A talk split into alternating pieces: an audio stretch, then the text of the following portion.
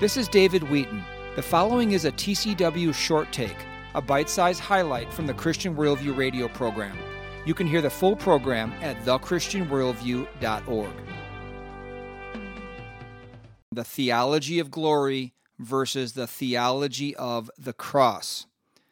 If millions of people are reading a Christian book or watching a Christian television series like The Chosen, God must be at work, right?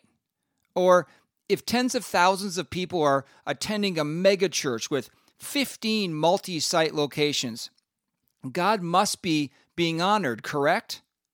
Well, if bigger is evidence of God's favor, Jesus must not have been very favored by God.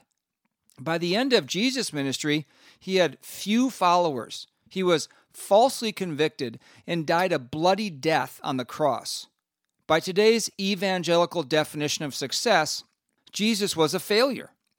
Jesus' leading disciple, Peter, actually rebuked Christ for saying he was going to suffer and die. Matthew chapter 16. Peter took him aside. Can you imagine that? Taking the Lord aside and began to rebuke him, saying, God forbid it, Lord. This shall never happen to you.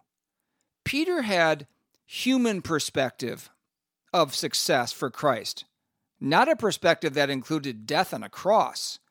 And then Christ addressed Peter's perspective of success Get behind me, Satan.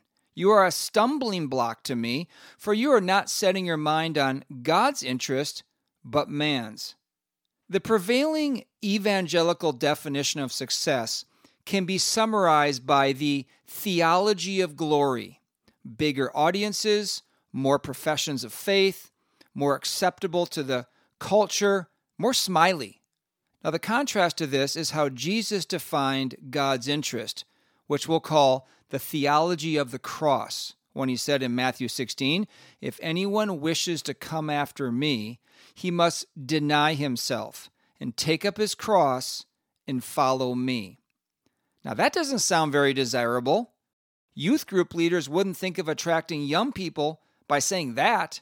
After all, it's the pizza and games that bring them in, right? And bringing them in is the ultimate metric, the numbers. This theology of glory, man's glory, dominates evangelical Christianity in the West. Today on the Christian Worldview, we're going to hear excerpts from a recent message by Travis Allen, the pastor of Grace Church in Greeley, Colorado, where he contrasts the theology of glory with the theology of the cross and how each believer must examine his or her own heart to orient ourselves toward God's purposes rather than our own. This has been a short take from the Christian Worldview radio program. To hear the full program and connect with this nonprofit radio ministry, go to thechristianworldview.org. I'm David Wheaton.